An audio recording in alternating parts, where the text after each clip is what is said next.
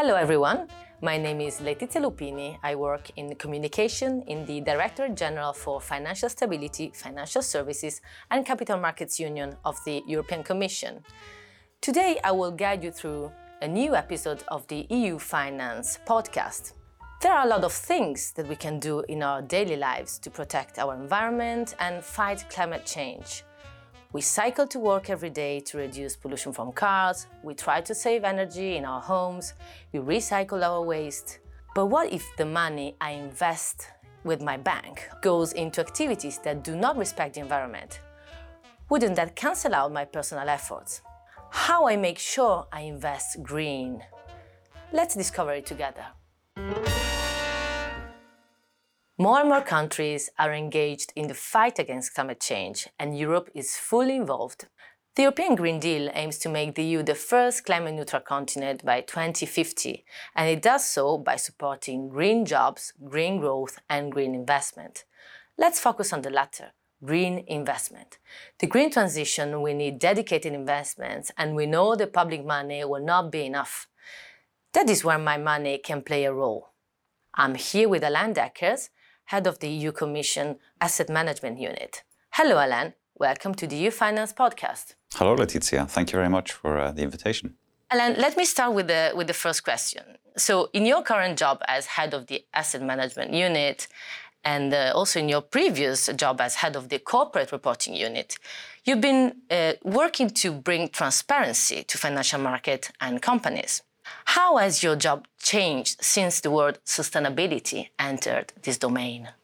The simple answer is that it's changed a lot uh, because uh, until a few years ago, uh, this was really not a key element of our work. It has been to a certain extent, but there has been a huge change since the Paris Agreement in particular, uh, when the Commission really started to develop the work on what we call sustainable finance First, that started in 2018 with the adoption of the first Sustainable Finance Action Plan. Uh, we also made uh, two proposals to, uh, for new legislation to put in place key building blocks to allow um, better information about the performance of financial products uh, and the classification of the performance of financial products. That was then followed up uh, in uh, 2019 by the Green Deal, which uh, further developed this work and has led to many other actions, uh, including uh, one that has very recently been agreed to require companies in general in Europe to provide better information about their performance in sustainability terms. Um, that has just uh, recently been agreed between the uh, Council and the European Parliament and uh, will be a major step increasing the number of companies that are required to publish this kind of information, but also improving very significantly the quality and the scope of the information that they have to publish. But what does it mean in practical terms? I mean, you talk about transparency and and about disclosure information, but let's say I have some savings and I want to invest them. And I want to make sure that my money contributes, of course, to those important changes that are needed to make Europe greener. As an investor, how do I know if my investments have a positive impact on the environment?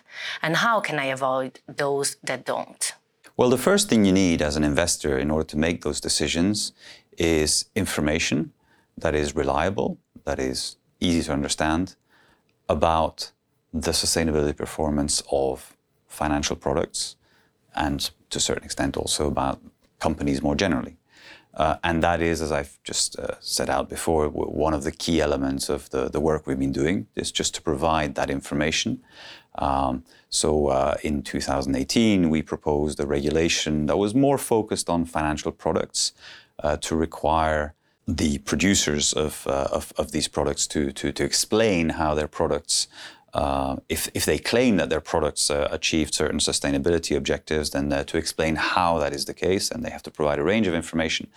Uh, and as I said before, we've just uh, adopted a, a new directive, a new piece of legislation to require a, a, large number of European companies, about 50,000 co- companies in Europe, to produce information about their own performance too. Now, that may be relevant to investors either because investors can, on their own, decide which companies or which financial products they want to invest in. Some people and particular large in, investors uh, can do that. Um, many people go to their bank or to uh, other uh, ad- financial advisors to get advice about which financial products are more relevant to them. And now, with some new rules that will very soon enter into, into force, uh, there will be a requirement also for those financial advisors to assess how a particular financial product uh, is relevant to what we call the sustainability preferences of individual investors. Uh, and of course, that will also take into account the information that we now make available via these new pieces of legislation that I've mentioned earlier. That's uh, that's great. That sounds really good. But what what, I, what I'm afraid is that I hear often about the, the risk of greenwashing. So who ensures that such claims, such sustainability claims, are not just exaggerated or inflated? No, that's a very good question. Um, we have in uh, each uh, country in uh, Europe, in the EU, um, authorities that are uh, in, responsible for supervising uh, capital markets. And as part of this new legislation that I mentioned, they will have a responsibility to check that the information that either um, financial intermediaries, financial companies, or financial institutions publish about their financial products, or that companies publish about their own financial performance, is accurate and uh, reflects uh, reality.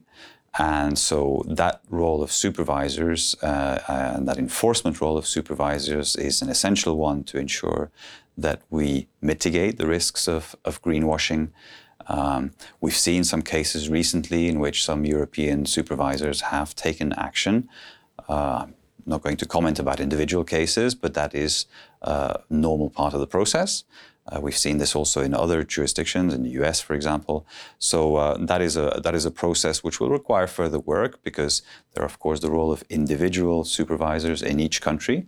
But we also want to achieve some kind of consistency within Europe, and then those supervisors cooperate at European level through uh, an authority in particular called the European Securities and Markets Authority, which uh, tries to coordinate positions so that we have what we call supervisory convergence, which means effectively that different supervisors reach similar decisions when faced with uh, similar circumstances.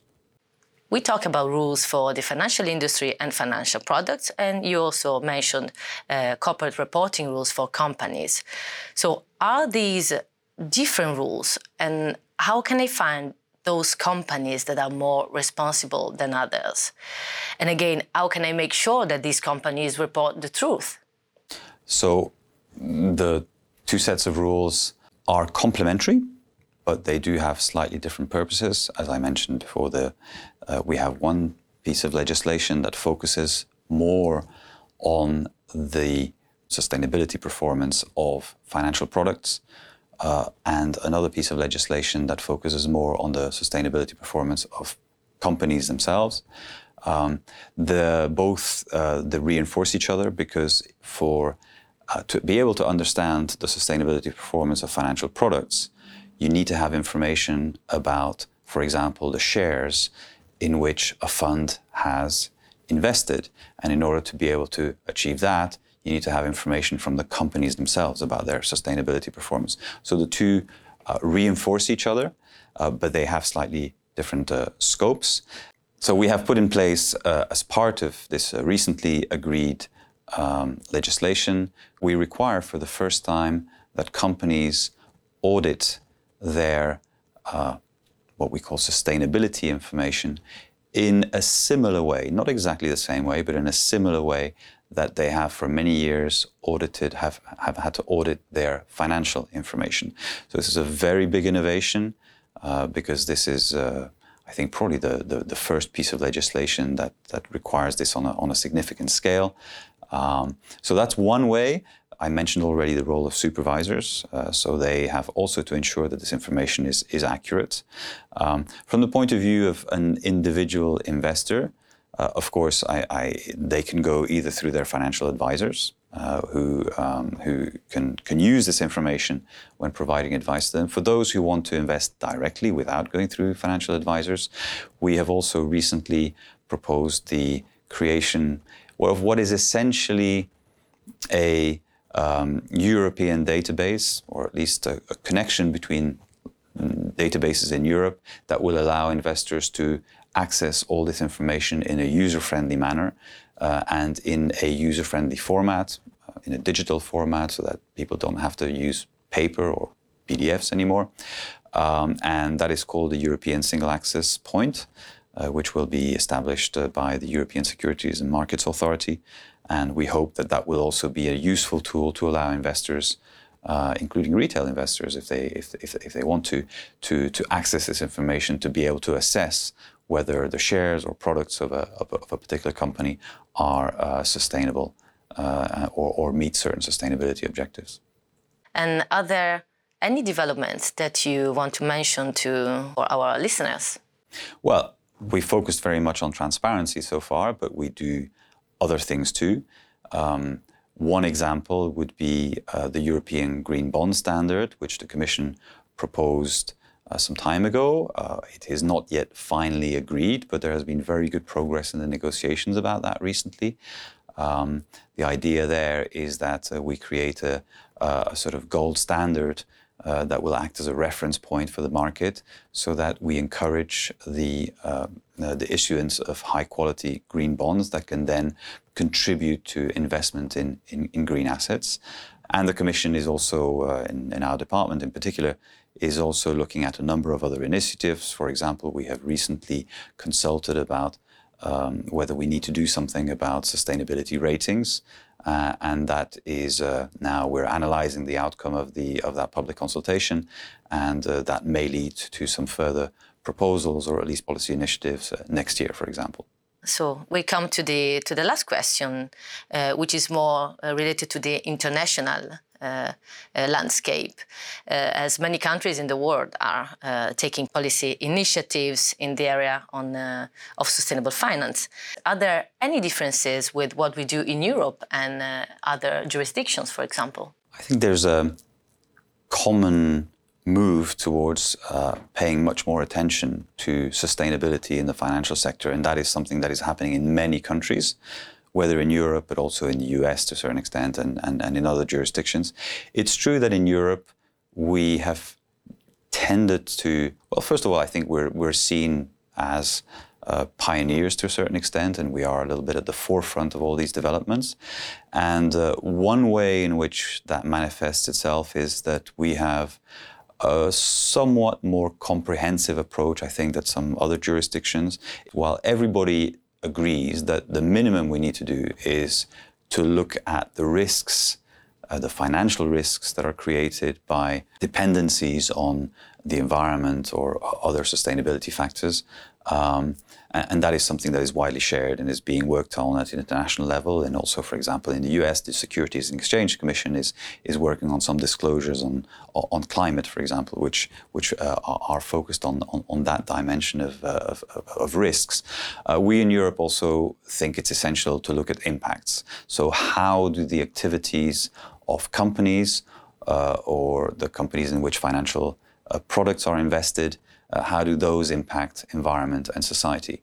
Uh, this double perspective, both on risks and on impacts, is what we call double materiality. That is, to a certain extent, a little bit of a European specificity. Uh, it is not something that is fully reflected in, in, in, in, in other jurisdictions. Thank you very much, Alain.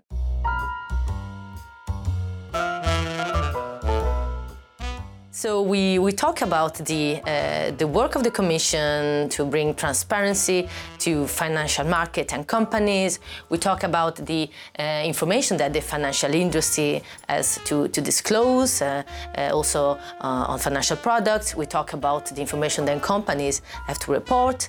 And we talk about also standards, such as the European Green Bond standards. We also talked about the differences with what we do in Europe and other jurisdictions. I hope this was helpful for you. It certainly was for me, since now I know what I have to do and uh, where I have to look to check how green are my finances. That's it for today. Uh, please feel free to share this episode and all the other episodes of the EU Finance podcast to like it and uh, spread the word. Until next time.